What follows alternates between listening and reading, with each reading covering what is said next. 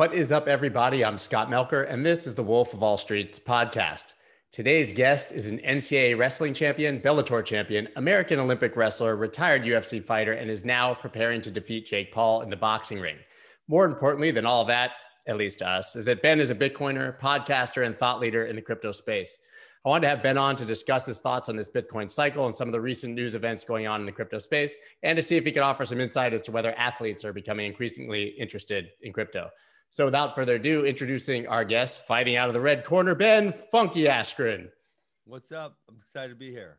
What's up, man? Thank you. So, once again, you're listening to the Wolf of All Streets podcast, which airs twice a week. And I talk to your favorite personalities from the worlds of Bitcoin, finance, trading, art, music, sports, and politics. This podcast is powered by Blockworks, the fastest growing media company in the digital asset space. Blockworks has 20 Bitcoin and crypto podcasts. I'm excited to be part of their network. Visit blockworks.co for access to the highest quality information in the space. And if you like the podcast and follow me on Twitter, check out my website, join my newsletter. You can do both of those things at thewolfofallstreets.io. Now to get into what's important. So your your nickname is Funky. For the fans that don't know, why do people call you that? Yeah. Uh, well, they actually started from wrestling uh, when when the current style of wrestling was starting to happen in the late 90s they just called it funk and then i kind of reinvented and took it to a new level in the mid 2000s and you know that was kind of what i was being known for. And then my buddy just made a shirt. Uh, well that's funny. I'm wearing a funky shirt right now. So my buddy actually this this this middle figure right here this guy my buddy just uh, he was like kind of like artistic, I guess, and he just uh, put it on a shirt and he put funky above it, and then he wore to NCAAs, and uh, it like caught on. You know, ESPN put it on camera, and uh, it, it I could try try to get rid of it a couple times, but it stuck. And then you know, at that point, there's no use in fighting it anymore, and I just went with it. And uh, you know what? The the longer I, I stick with it, the more I enjoy it because it is, especially in MMA space, it's like different. You know, there's like yeah, so many like assassins or killers or you know, and so it's nice to be differentiated a little bit. What what is the funk style of wrestling for for those who don't know? Yeah, well, I mean, this is funny because it kind of play. I think I feel like it plays into my whole mindset and why I got into crypto, or I guess why crypto got into me so easily, is it's it's an extension of everything that's already happening. And so, you know, not to get into I, I don't want to get too technical, but say someone shoots a high crotch, right? Well, the first basic defense is a down block, the second basic defense is a sprawl. And ideally, we'd like to be perfect and those two would work, but at certain times they get in so deep that you those two defenses are gone. So at that point, you could say, okay, I guess he got this far. I'm giving up a takedown. Or you could try to kind of reinvent and think of a new way to defend it. And that was kind of um, where I went with a lot of positions, and a lot of those things I went to are, like I said, in 2000. So I wrestled 2003 to 2007 in college. And when I was doing them back then, people were just like, oh, "What the hell's he doing? He's rolling around, weird shit." Um, and you know, and now um, most people at least they have to have a, a pretty solid understanding to succeed at high level, higher level folk style wrestling. Um, and then certain guys are even taking it far past what I did at that point in time. So it's it's largely about improvisation and being able to react to a situation that gets basically out of your control or is something that you don't expect. Kind of perfect yeah. for uh, and, crypto well, markets. And being and being open to new ideas, I think is the, the, the, I think probably the bigger one is being open to new ideas and new ways to make things work. Um, and that's you know that's kind of where I think it goes into crypto. Because I remember the the first time my buddy told me about it, I was in a hotel room in Shanghai. My buddy actually wrestled me in college, but he lives in Australia now. And he told me, and I'm like oh shit, how do I buy some of that? Like that's the thing. And um, I always laugh because when I first got on, well, for number one, it was really hard to buy stuff. Yeah. Um, what year was that? That was that was July of 2017, maybe.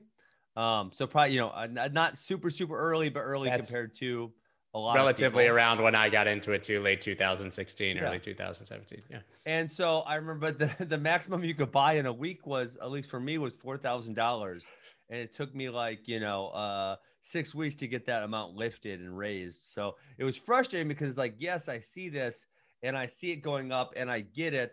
Um, and I just couldn't get my money in fast enough. I wanted to get it in faster. And then the second thing that's funny and something you actually have been tweeting about a lot lately is uh, I believed in it so wholeheartedly, and I still do. Like I think it's the yeah. future. The first time my buddy talked through it, I'm like, oh, this is the future. This is for sure the future. Um, but I didn't take any money out. I took no profits. And now it's like, oh my God, I'm stupid. I probably should have taken a, a few profits. And to this day, I, I have sold a, a little bit of a few things. I still have sold zero Bitcoin. I, I don't think there's anything wrong with that. And when I talk about taking profit, I was pretty clear. I view Bitcoin as a savings account. So largely, I'm not selling that. But when I see an yeah. altcoin go up 20, 30, 50, 100x, I'm going to take something off the top so that I don't uh, experience that 2018 pain again, which I know we went through. But I think for most people, still to just invest and hold and wait 10 years is probably the best way. It's just kind of yeah. painful when it's drawing down at those times. So, what what was it uh, about Bitcoin when he told you about it that you got it so quickly and it resonated? Because I find yeah. that most people who came in in 2017 were just speculating. They saw mm. they didn't care about Bitcoin at all. They just saw something they could buy, and everyone told them would go up. Yeah, I so I think I I already knew central banks were shit, and they you know they're they these are these are not good people. These are really bad no. people, and so I think it was hey, this is something that's not controlled by anyone. It's decentralized. It's set up beyond the scope of control um, of any single person or entity. I think that was the thing that really got me. Um, you know, as we know, and, and America has had a largely successful central bank, uh, and a lot of Americans don't look outside of America, and you see, you know, there's countries right now that are inflating at 20 plus percent per year. I mean, some of them are way past that. Um, yeah. And so, just the entire central bank system in the world is is really sketchy. Um, and that was i think that's probably if I, I, had to identify one thing that was probably it. Yeah i mean that makes a lot of sense. So i have to imagine that your belief in it has only accelerated since especially oh, with yeah. covid and the global economic meltdown. Because if you already recognize how shitty central banks were in 2017 then imagine taking a look at them in 2020 for real. Uh, you know what the other thing that i guess I was able to see. So I, I, traveled to, I fought exclusively in Asia for a four year period, 2014 to 17, when I retired for the first time. And I guess there's two other things that, you know, my eyes were already open to, in addition to the fact that I hated central banks. And I, I guess that was number one, the unbanked, you know, people not having access to the banking system. People in America don't really, for the most part, understand that, but that is, that's a thing in a, a lot of parts of the world. Sure.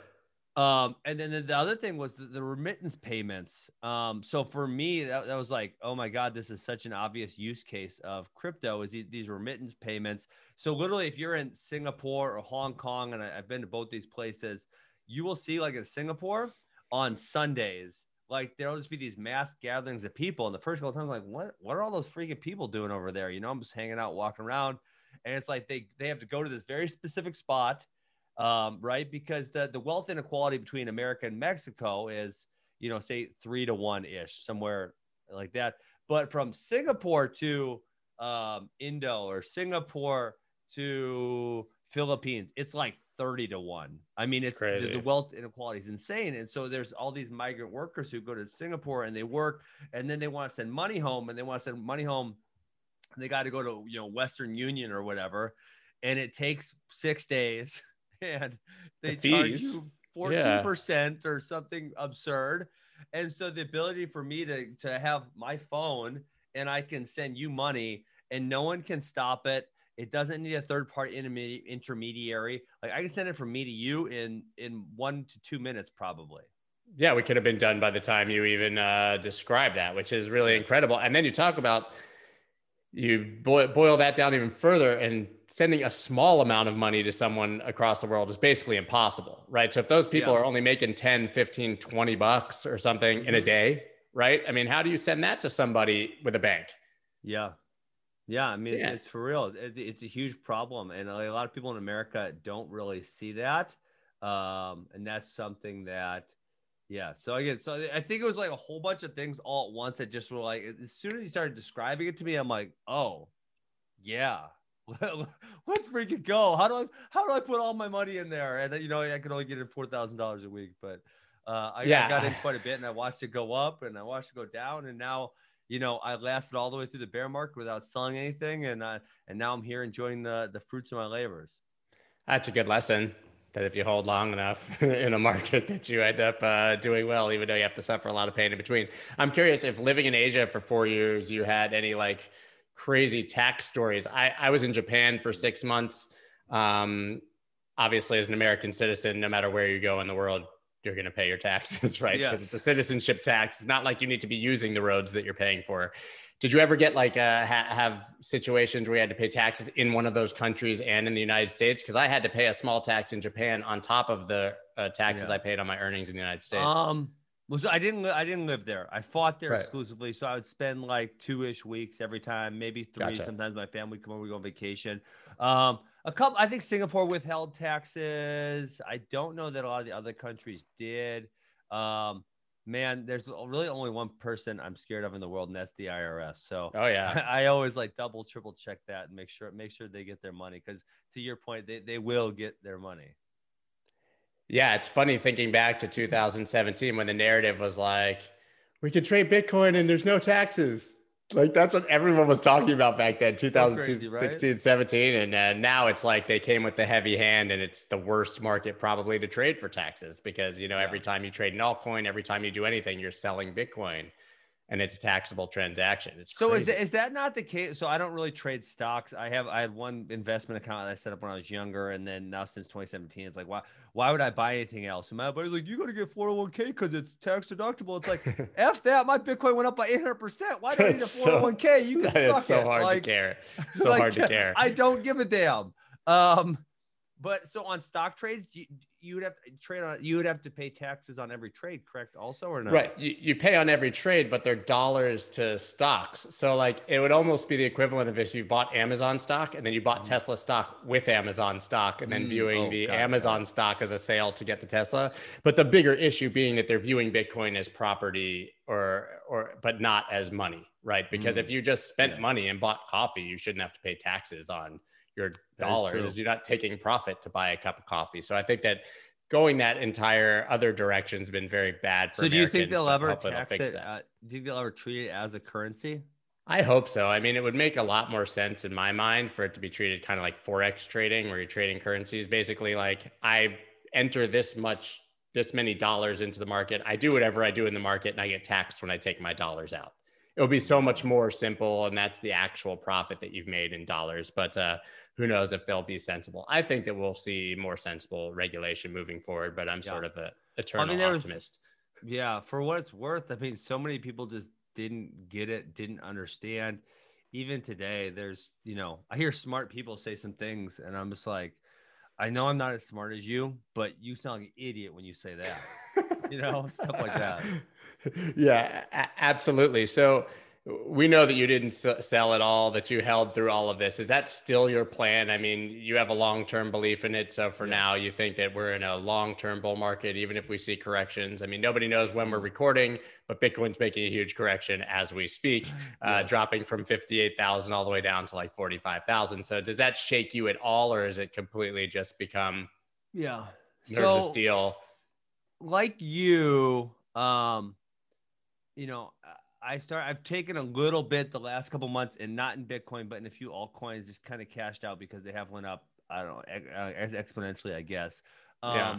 So it was like it became to the point where such a large portion of my net wealth was in uh in crypto, and it's like, dude, as much as I believe in crypto, like I don't think this is healthy. Like I need to cash out. So it's like, well, I don't want to keep it in cash. So it's funny because my bank account's really small.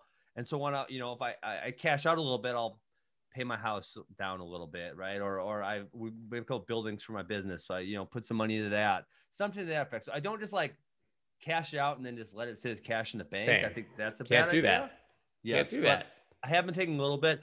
I am very conflicted on whether I should cash some Bitcoin out at the top of this cycle just to buy more Bitcoin when it does drop down because I think uh, it has been cyclical in nature. I asked Michael Saylor that question. He made me feel like a terrible person if I even.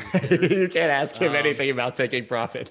yes, but uh, man, I kind of feel like you know, say we get to October, November, and it's at some astronomical number. It's going to be so hard to not say like, "Hey, let me just take out twenty percent of my Bitcoin." I mean, la- last time it crashed by 80%, roughly. Yeah. Right. So if you would have sold at anywhere near the top, you could have bought, say, we'll just say for the sake of math, five to one when it yeah, got to the bottom. Get five times as much Bitcoin. Yeah. So like when it gets into some astronomical sum, I'm not saying I'm going to go sell all of my Bitcoin, but to think that, hey, maybe I should sell 20% and then when when I go back down, I'm going to, you know, maybe I'll pay off my house a little bit and then maybe I'll buy four times more Bitcoin when it goes to the bottom because the cycles, yeah. both the tops and the bottoms, and you, if you want to correct me if I'm wrong, but the tops and the bottom are predictable that it's like relatively 18 months is the top and then another 18 months is the bottom again, right? Right. Either way, and even if you don't time it, if you sell a bunch and then when it dips, you just kind of start dollar cost averaging in and don't even try sure. to buy the bottom, you're still going to end up way on top. I mean, it's just sensible to take profit on something that you've made a ton of money on if it can change your life in a any sort of meaningful way. Yeah. I mean, people who make millions of dollars and start buying cars and stuff and then have to return them to the repo man a few months later. I, I don't want to be that guy. Um, but I agree with you. I think that I talk about taking profits all the time, but I'm not taking profits so that dollars can sit in a bank account. The dollars, like I, I do it to, like you said, pay off a house, buy some land, do something, put it into another hard asset. Yes. Yeah. And so that's where it's like, um, my wife wanted me to buy a rental property. and uh, I said to her, like, well, I already have a, we have two buildings for my wrestling academy system right. and we, we own our house. It's like, so I already have those real estate. It's like, wait, you want me to cash out on crypto to buy a dog shit asset? like, no, no, I'm not doing that. Like, why would I invest in anything else right now when I can invest in crypto? And if I'm going to pull something off the table, I'll pay off something I already have. And then Smart. I'll probably, when it goes to, uh, you know, I'm anticipating quarter four, and that's from people smarter than me. I'm not predicting, I'm just listening to smart people. Um, I will probably take some off the table and then hold some there and then ideally buy more when it goes lower again. It's official. The digital art market is going mainstream. It's been exploding this past year with over 10 million in sales in December alone, and it's just getting started. There's no better time than now to diversify your holdings with art investments, which have long been seen as an asset class that's consistently outperformed the S&P 500. MakersPlace is the go-to premium marketplace for purchasing rare digital artworks from the world's top creators, like comic art legend Jose Delbo, Trevor Jones, digital wizard Pak, artists collected by MoMA, Guggenheim, and many others. They have new artwork drops twice a week where collectors have the opportunity to add a coveted piece of rare digital art to their portfolio. Artworks from these drops have a history of selling out within seconds of release and have been reselling several months later for upwards of 10x. Collectors can subscribe for exclusive drop notifications on makersplace.com slash the wolf. You don't want to miss out on this action. Trust me. Guys, unless you've been living under a rock, you know that one of the most exciting use cases of crypto now is to earn yield and also to take low interest loans, especially since you earn next to nothing in your crappy legacy bank account. Nexo is leading the charge in this arena with 360 degree crypto banking services. One thing that I'm really excited about that's new is that they have the Nexo Exchange. It's a real game changer with more than 75 crypto and fiat pairs to swap between instantly without leaving the Nexo wallet app and with prices fixed at order submission. Their smart routing system gives a best price guarantee by connecting you to multiple exchanges.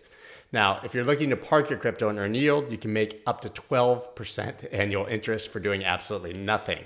If you're looking for a loan, they have them for as little as 5.9% APR, and you don't have to sell your crypto, which we all know is a taxable event. Their credit lines are also dynamic, meaning that as the value of your crypto goes up, so does your available credit. This is so cool and innovative. And I've never seen something like that before. So please check them out at nexo.io slash exchange and put your crypto to work for you. Okay, so with a weird, some might say, semi post apocalyptic 2020 very much done and dusted, it's time to tear the new year in two and send your Bitcoin into play with a killer promo from the team at BitCasino. Drop a 5 milli Bitcoin minimum on any of the platform's 2,000 or so Bitcoin slots and get 200 free spins to use on the Legacy of Dead. To claim your 200 free spins, use the promo link bitcasino.io slash Scott. That's S C O T T. Log in or register an account, head over to the rewards section, and enable the bonus called Legacy of Dead 200 FS. Wager 5 milli Bitcoin on any slot game after that, and you'll get 200 spins on the house just for being you. BitCasino was ahead of the crypto game before the game got going. The original Bitcoin led online gaming destination, they continue to set the standard for fun, fast, and fair gameplay. Deposit, wager, and withdraw in Bitcoin, Ethereum, Litecoin, Tron, and more, all in real time, all the time with BitCasino. Right. Moving along. So obviously, you've invested in some alts or you've traded a little bit and you've kind of uh, t- dabbled in that. Do you find that um, there's any parallels between your competitiveness from wrestling? I mean, you've obviously been a competitor your whole life and how you approach trading or, or the market. So I don't know. I'm not really. So I guess I uh well I'll say I learned my lesson the hard way. I bought a handful of alts that went to zero after the ICO bo- bust and boom in 2017. Um, so I have uh, I would say Bitcoin, Litecoin, Ethereum, um, which are kind of three mainstays. Um, and then I bought some Cardano just because I heard a couple really smart people talking really well about it. And it was, I bought it eight cents. So I'm doing tremendous on that. Um, and then awesome. the other thing that I have a large portion of my, so my buddy, um, he, he started a company called FloSports as, and he was a CEO for about 10 years. And he, he kind of, um, he got pushed out and I had kind of gotten him into crypto, right? Where he started, started thinking about it and he's actually started this company called Rokfin. It's a media platform, and they have a decentralized payment algorithm which pays in Rae token. And because we're really good friends, I was one of the first creators on the network. And actually, oh, cool. I, I, think his concept is genius. I think it's likely to go into other spaces, not just content creation. But the the idea is that is that digitized networks. So this could be Uber. Um, this could be Airbnb. It could be right Facebook, YouTube, whatever they they take all the profit and the people who supply the network with value get none of the profit. Yeah. Um so and then obviously as those networks get bigger they can actually squeeze the creators or the providers of service. And so what they do is every single day there's a 10,000 token payout regardless of who's on the network. And then obviously as the network gains more subscribers and followers the value of the token goes up. And so when I earned my token at, you know, I, a lot of more like 10 to 15 cents, and now um, it's, you know, $3 or whatever, I have seen my value grow with the network. And I, I always say like Uber, Uber had a first 10 drivers. How much did those guys get paid? Well, whatever the market rate was. Yeah. How much value did those guys provide to the network? Because without them, Uber doesn't exist. And you can say that with the first hundred, first thousand. And so yeah. these, these early adopters provide so much value to the network. And they, I mean, it's kind of like Bitcoin, right? The first people bought into Bitcoin, they saw their value grow with the value of the network.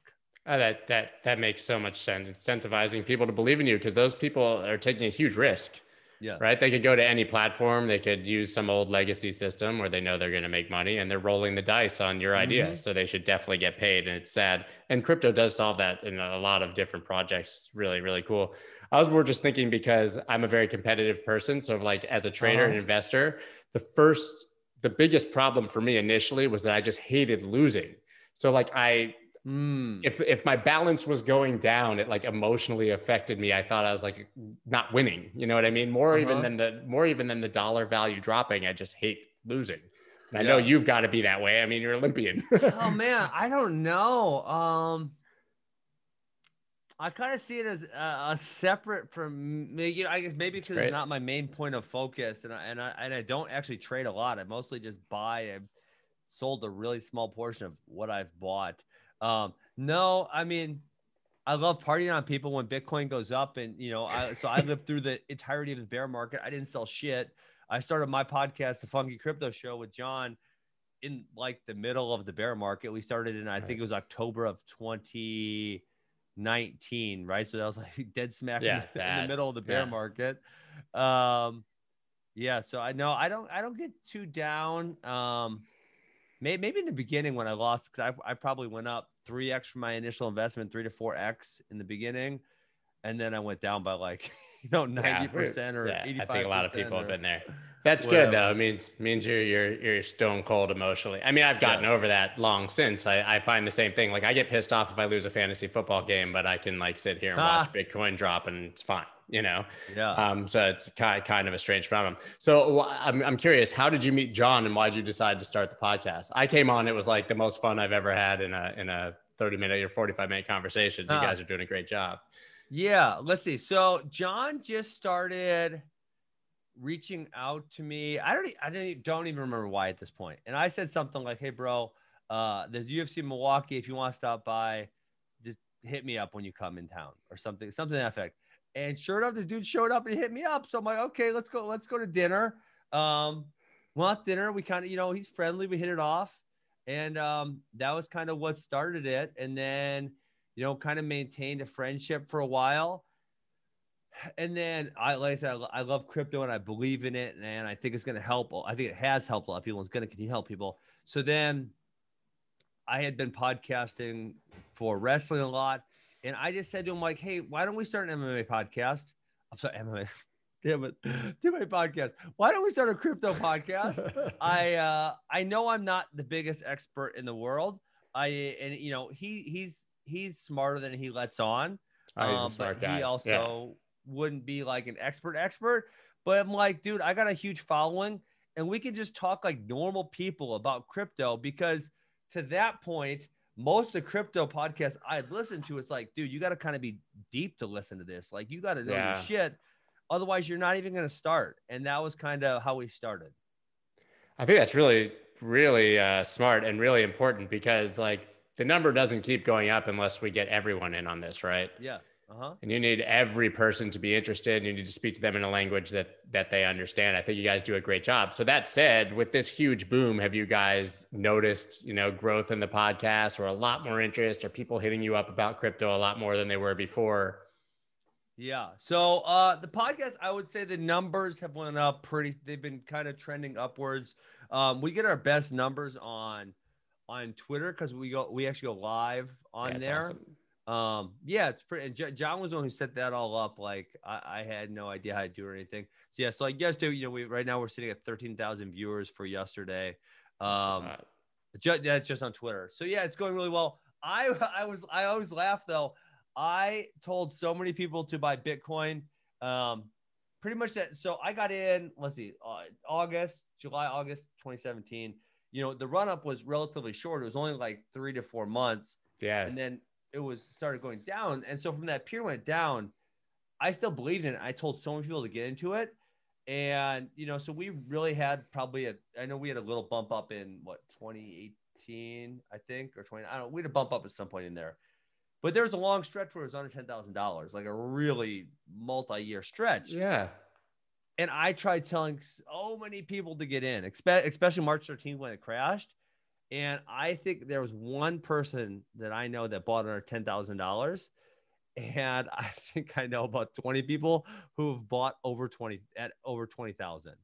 Um, and it like they needed that for them to get into it, and now every one of them's like, "Oh, I bought it twenty four. I wish I would have listened to you when it was five or seven or whatever," you know kind of goes back to what you were saying about being the one who's willing to commit to it early, right? Yeah. People love to mm-hmm. ride the train and come in later. I've had the same same kind of uh, experience. People just starting to come in super late, buying over fifty thousand, even because they're starting Seriously. to finally hear about it.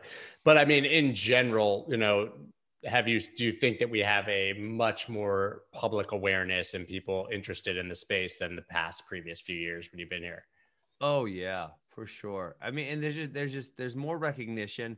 Um, there's there's so many more resources now than there were. It's so much easier. I mean, buying buying Bitcoin in 2017 was maybe not all that tricky. Buying anything besides Bitcoin in 2017 very tricky, bro. It was so dude. That what, the first time I went on Bittrex and everything was like in Sats, and I was like, yes. what? Like, is this some weird casino? Am I getting hacked? What's happening oh, right now? So oh, wild. Nightmare. Yeah, and then the other thing, the other thing in 20, 2021 now is like, there's really not any more FUD. Um, there's nothing else to say. I mean, the, the one thing that people have been going, oh, it produces a lot of carbon emissions. Like that's their best argument at this point. There's nothing else they can say anymore. And you know, in 2017, that was there's all kinds of crazy stuff being said. And now 2021, you're not hearing like almost anything. Yeah, I mean, you hear the opposite. You hear big companies now totally supporting it and calling it a hedge. I mean, you talked to Michael Saylor. What was that experience like? Because I talked to him too, and I was like, couldn't sleep for three days. yeah, he he's brilliant. Um, and, and just he, he's both brilliant, and then also the way he kind of lays things out is uh so so intelligent and so smooth. Um, he's been kind of a godsend for the crypto community. Um, I feel like he's been this guy leading the charge, and he and he leads it so well. Um, and now, obviously, what he did, like, was it two two to three weeks ago now with the, the CEO conference? You know, we saw yeah. we saw publicly now they've brought in Tesla, uh, largely due to that conference. And I got to assume there's going to be a whole bunch more that are already buying that maybe haven't announced yet. But the notion that Tesla would be like the one and only out of ten thousand is is so ridiculous. Yeah, I think there were at least 2,000 there. I, I, said this the other day. I was like, if 5% of them were, were convinced, then that's like 100 companies. Yeah. And we've only seen like six or seven companies so far. And look yes. what it's done to price. I mean, imagine if we see like Apple or, or Google or one of these, but even mm-hmm. smaller companies, man, it's, it really is kind of all happening. It's so crazy. I never thought that we'd have a guy like Michael Saylor and Mark Cuban like out there talking about crypto yeah. as Mark sort of Cuban, like he's annoying because it was only like because he hated it. Ago he said he'd rather have a banana than a Bitcoin, and it's like, I mean, I guess maybe great you came to the light, and I and I appreciate. I always think the smartest people can change their minds, right? That's Dumb so people true. are the ones who get stuck in this thing. And you know, like Michael Saylor had that really famous old tweet where he was talking shit on Bitcoin. Yeah, it's like 2013, like, of course. Yeah, it was a really long time ago. And smart people have the ability to change their mind. When when new information comes to light, they read it, they think about it, and if it doesn't match with what they previously thought, they're willing to change their mind. So, uh, I'm glad Mark Cuban's finally came to the light, but he was so annoying for so long.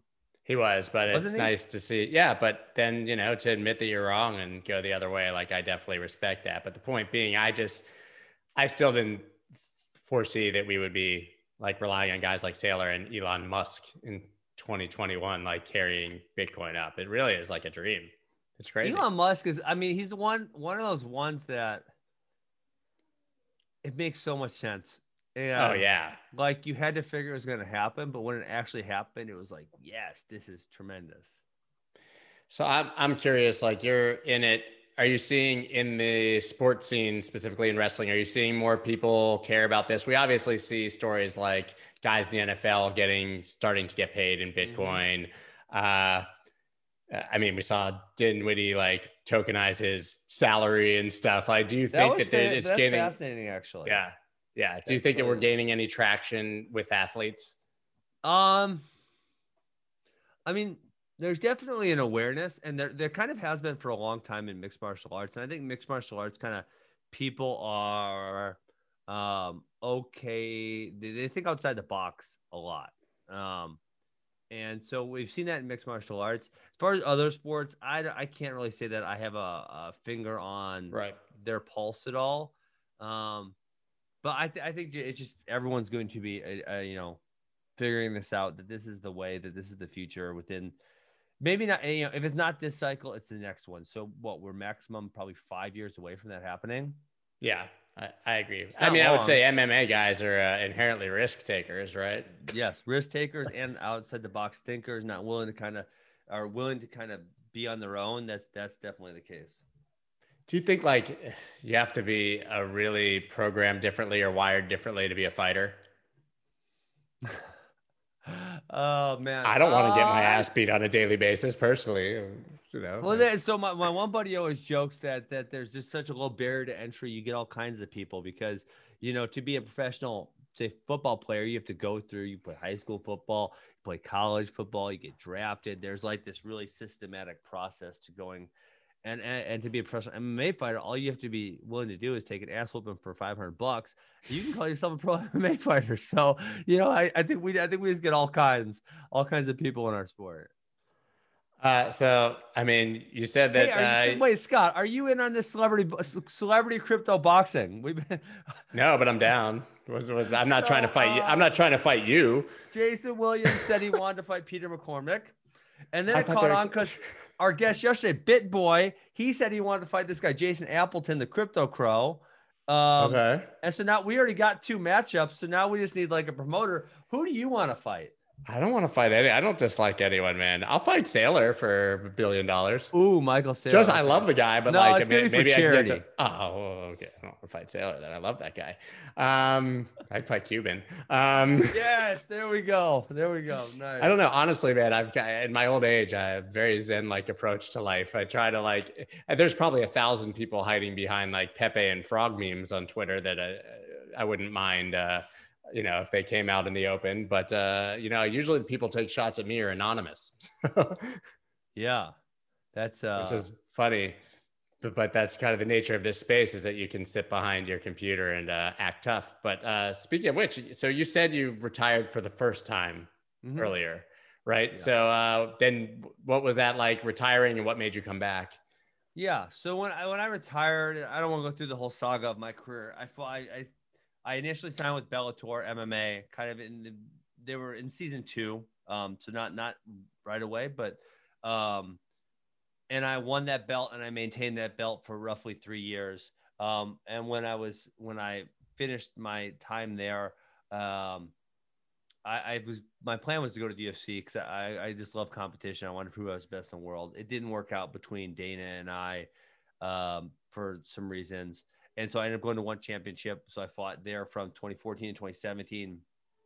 Uh, was also the champ for roughly three years, and then it was just like uh, I didn't have any challenges left unless I could go fight the guys who were ranked above me because that was all I really wanted to do. I hadn't made enough money. Uh, I wanted to move on with my life. You know, we have these wrestling academies, and I, I and there's other things I like to do. And so I said, I'm retired. If I ever get the opportunity in whatever way it presents itself to come back and prove that I'm the best in the world, I will. Uh, I will take that opportunity. and I will do it. Right. So then a year, roughly a year later, uh, I got a call about a trade to from one championship to the UFC, and at that point, and, and I guess still to this point, that's the only trade that's ever happened in the history of mixed martial arts. It's never been done before then. It's never Yeah. been done after then. So um, I got traded for Demetrious Johnson to the UFC, and so I was like, okay, let me come out of retirement because I'm going to get this opportunity to fight the best guys in the world. Um, I fought three times. I won my first one. I got ranked as high as number four. Uh, unfortunately, I lost my second one and my third one, and then I had to. Uh, I so I I don't like saying it this way. I had to retire because I had to have hip, hip surgery. Even without the hip surgery, my career, my second retirement career wasn't going to last that long. Like I was coming Right. back for a very specific purpose. If I couldn't do that, I was going to be retired again. And but I did have to have hip surgery, so I got my hip fixed. Um, I wish well, I, wish I would known Corona would happen, and I would have got done way earlier uh, before Corona. But I got my hips fixed in September of last year, and it's it's tremendous. It's so much better. Um, and then that retirement, I said, I'm retired. If I have any just fun opportunities to come back, I will consider them. And so then that's why you know this Jake Paul thing. I say this is not becoming a retirement. This is like an old guy doing a hobby. uh, he doesn't view it that way, I would imagine. But uh, it's like I a mean, celebrity boxing match. Yeah, he thinks for some reason he's actually good at boxing. Um, I'm I'm intending to prove that is not the case. So how did it happen? Like, uh, you know, there's he's a YouTuber. Obviously, he, he he had his one celebrity fight with Nate, and uh, he won. But I mean, that was against a basketball player. Yes. Yeah, and then, so and then he also fought against some other YouTuber who was really, really bad at um, really, really bad at boxing. Uh, so he just like called me out, and for what it was really strange. He called me out, and I said, "Okay, whatever." And I thought it was just like you know a lot of hot air because I have a relatively big name. He probably thinks I'm not great at stand up because my background is wrestling. Um, and I whatever. Okay, I said tweet a couple times, figured it'd pass. Then like a couple weeks later, they text me a few times, and I'm like, okay, yeah, whatever. If you guys want to fight, I I like combat, and you pay me good, I'm in. And uh, then they come out with silent again, and then they, you know they came back to the table and they said, here's our offer. It was really good. Um, and then I said, okay, I guess, I guess I'm gonna be a celebrity boxer. So when is that fight happening, and what does your training look like? Because I, I would imagine even any fight you sort of have to take seriously, regardless, right? I mean, Yeah, yeah, I'm a pro, so I'm I'm gonna train, and I ha- I have been training. Um, but it was it's funny because I was in retirement, I was living my regular life, doing my regular things, and now it's kind of like it's tough because you have to kind of reset and and figure out how to schedule all your workouts within, you know, within the day that within everything else I had going on, right? My crypto podcast, my wrestling practices, and everything else. Um, it's April 17th. Uh, I'm feeling really good. I'm really like, I can't believe I hadn't punched anything in like 15 months, right? From the time I retired to uh, when I when I decided to do this hobby, I had not struck anything, and so it was like it's funny how fast it comes back. Um, and yeah, That's I'm really good. excited for it. And where, where are people going to be able to watch the fight? Uh, you know what? I don't even know the answer. I don't even know the But we will. We will. I'm we will. we will. I will have an answer for you at some point in time. I just don't know when. So, so what does that day look like now? Like, what does your average day look like with all of these different things going on? Yeah, it's been oh man, it's been crazy. Especially the first. It's starting to slow down now. This is. I think I'm only doing your podcast and maybe one other this week. But like the first couple weeks, it was like shoot one one day i think i did like five or six podcasts like it was like it was totally exhausting insane. yeah so crazy so um yeah i uh i train like about eight times a week you know so that means twice a day a couple times and once a day a lot of times i've uh i've brought in a couple of extra boxing coaches um just kind of that that's it it's, it's simple you know it's actually way more simple than mma because the MMA, you have to have a jiu-jitsu coach, you got to have your wrestling coach, you got to have your striking coach, and you got to have your strength conditioning coach. And boxing, it's just like, well, I'm gonna just box. Hit stuff, punch, just punch stuff as much as possible. You know, I have a boxing coach, and that's it.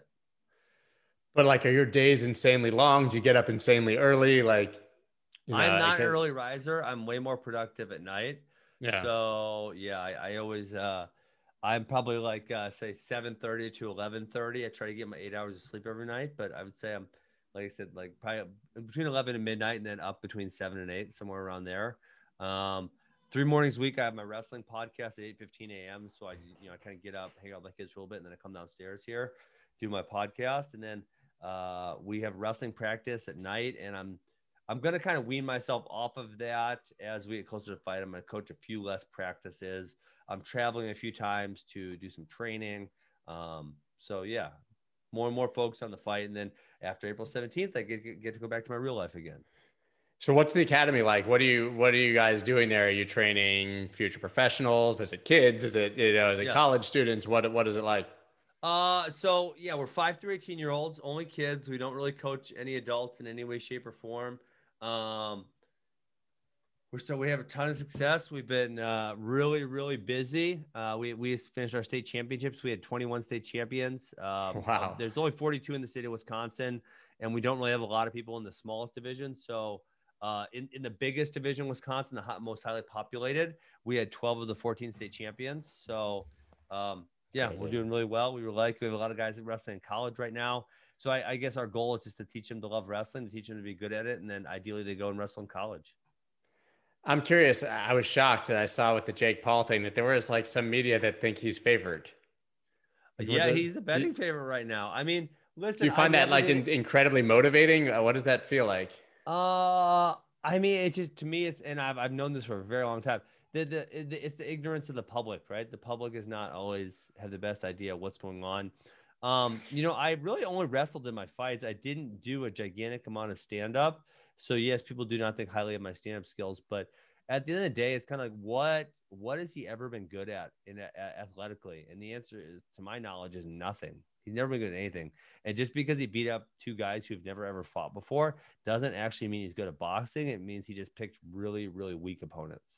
I mean, do you think that he legitimately believes he's like a professional level boxer that he's gonna that this is his his future, or is it like? Yeah a lot of hype and steam because I, I, just don't I get gotta it. think he knows he's not really that good, is what I have to imagine. Although, um, you know, there are certain cases where celebrities or people of high net worth convince themselves that they're good at something.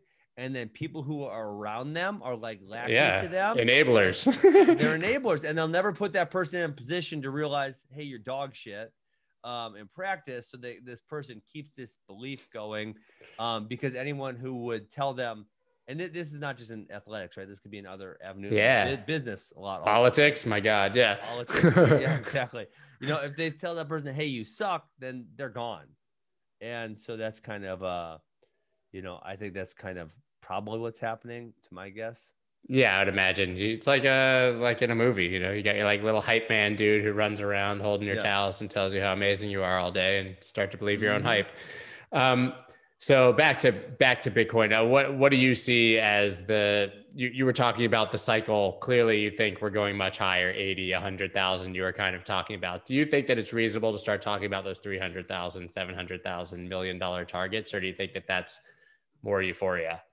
Oh, I mean, I, I think a million. I kind of think like a million. When I think about how big I think it's gonna be, sometime a million feels like a little bit low, actually. Um, and you know, I, I don't know if that's gonna take three cycles. Yeah, I don't know if it's take twenty years. I don't know how long it's gonna take. But when you think about all the money, if it really is the best money, which I, I, I think it is, I would say, hey, this is the best money that's ever been created by human beings.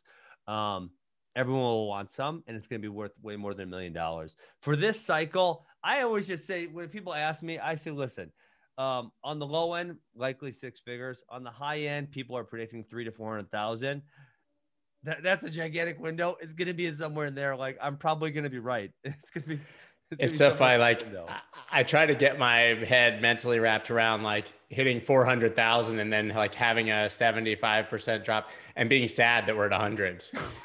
yeah. I mean, I think, man, I feel like we're going to see like not quite as steep of a drop. I agree. Yeah. I think we're going to see something more like 50 to 60, you know, which yeah, you know, I think that seems like yeah. a lot, but compared to 75 to 80 last time, it's not. Yeah, I mean, I think that institutions are providing a floor that wasn't there before. There's just much bigger money that doesn't want to lose, uh, and and much more, I think, interest in buying. Mm-hmm. So I, I, know we're up against it here with time. So where where can everybody follow you after this? Keep up with what you're doing, and uh, then we'll we'll put out where they can watch the fight later. Awesome. Yeah, I just at Ben Askren on Twitter and Instagram. I'm way more active on Twitter. I think there's a much more intelligent community there. Uh, I do post on Instagram. I don't really love using Instagram. Same. Um, the crypto Twitter community is, is tremendous. So th- those two platforms uh, are really where to find me.